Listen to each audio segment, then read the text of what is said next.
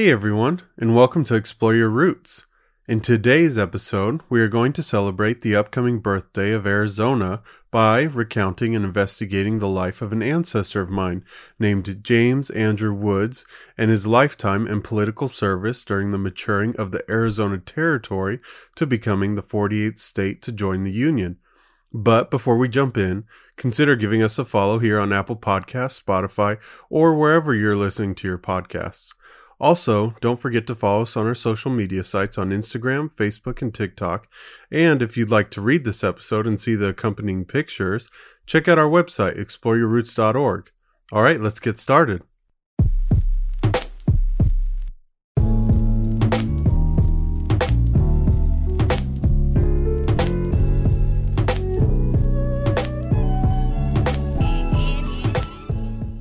So, probably one of the most fun facts I know about the state of Arizona is that the official birth date of the state, meaning when the state officially entered the Union, was on February 14th of the year 1912.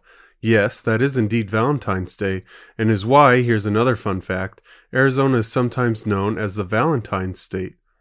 Like many, my Arizona roots run deep, and several of my ancestors are among some of those migrants to settle throughout Arizona during the mid to late 19th century. Because of that, many of them were there during the early 20th century when Arizona was maturing and readying to become the 48th state of the United States. One of those ancestors is named James Andrew Woods. Okay, so for some context, before we jump into the years and politics leading up to the Arizona statehood, James Andrew Woods was born to two recent English immigrants in the state of Utah on July 11, 1859. Then, in 1876, at the age of 17, James and his family moved to Arizona, settling in the town of Winslow. Relatively soon after the 1880s, there is evidence to suggest that James started to become involved in the community leadership and politics, as he registered to vote for the first time in 1882, which, for reference, was just one year into President Arthur's presidency after President Garfield's assassination. It also is important to note that every subsequent time James moved, he would update his voter registration, leaving us with those registration records in 1884, being in Woodruff, Arizona, in 1890, being in Mesa, Arizona, 1892, being in Thatcher, and finally in 1818, still living in Thatcher.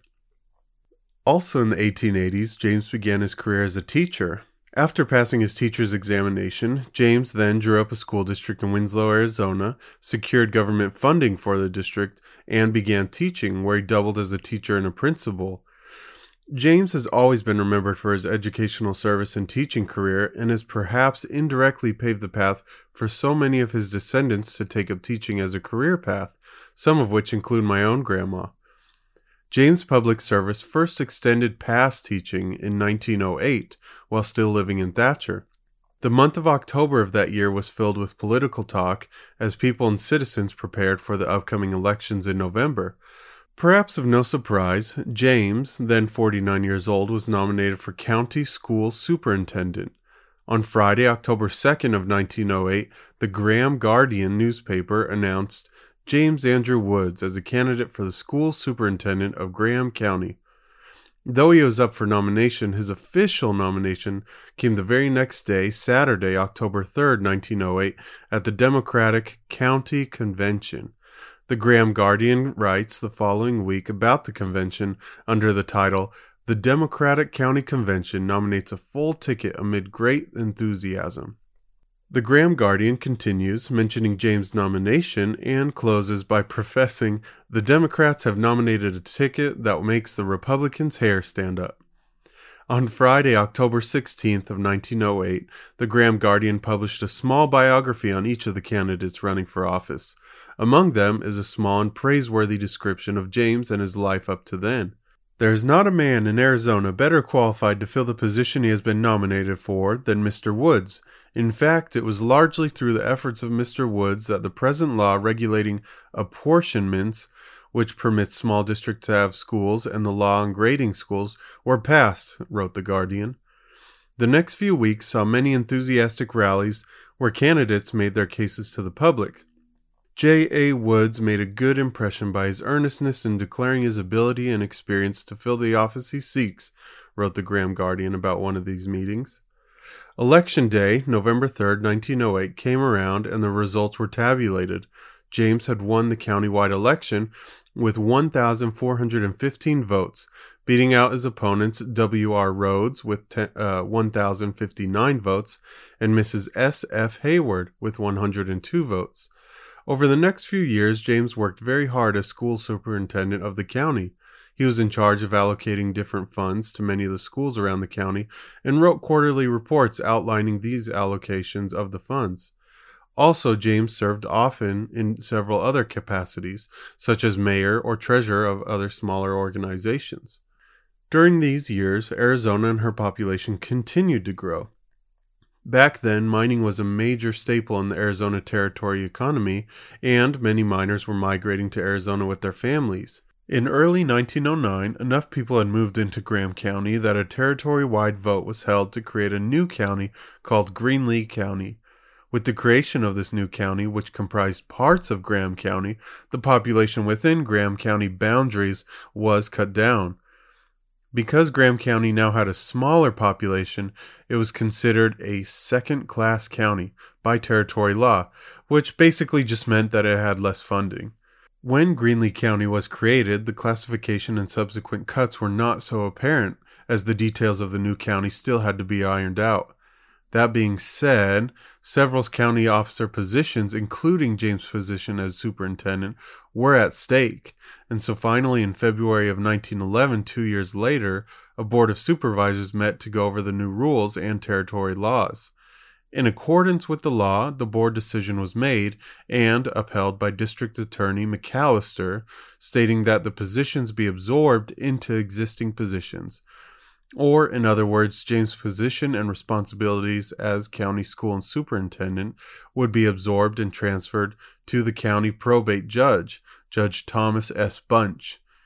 It is written in the Graham Guardian that it is much regretted that Mr. Woods has to retire from the office of county superintendent, as he has proved himself an efficient officer and untiring in his efforts to make the schools of Graham County successful. Though this was the decision of the board, there was a glimmer of hope. A recent Arizona Supreme Court ruling had decided that in the case of a newly created county, all county officers should hold over until the next election. The Guardian also noted that this case may cover Mr. Wood's case, and the topic would come up for decision soon. James had been happy with his role as superintendent and did not wish to give up the position, so he simply continued serving and fulfilling his responsibilities. The district attorney, Attorney McAllister, did not like that James continued his role and did not willingly give up his responsibilities in office to the probate judge, so he brought a case against James to the Supreme Court in Phoenix. In late March of 1911, a disappointing ruling came back from the Supreme Court, stating that James did indeed have to give up his office, citing that the Graham County is not at the time entitled to the luxury of a separate county superintendent. James accepted the ruling and willingly transferred everything to the probate judge, Thomas Bunch. Unexpectedly, only a few months later, in late May of 1911, probate judge Thomas Bunch passed away, leaving the probate judge office as well as the responsibilities of school superintendent vacant. Without much hesitation, the Board of Supervisors unanimously decided to appoint James Andrew Woods as interim probate judge. The Graham Guardian writes of the event, saying, The appointment of Judge Woods is a popular one and meets favor throughout the county.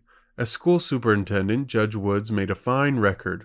Judge Woods is a fine and conscientious worker and will undoubtedly prove himself a valuable man in this new field of labor as probate judge. Since the elections were this year, James would only be filling in as probate judge for the remainder of the term. So, for the election of 1911, James Andrew Woods decided to run for county superintendent of Graham County as the position would be newly available.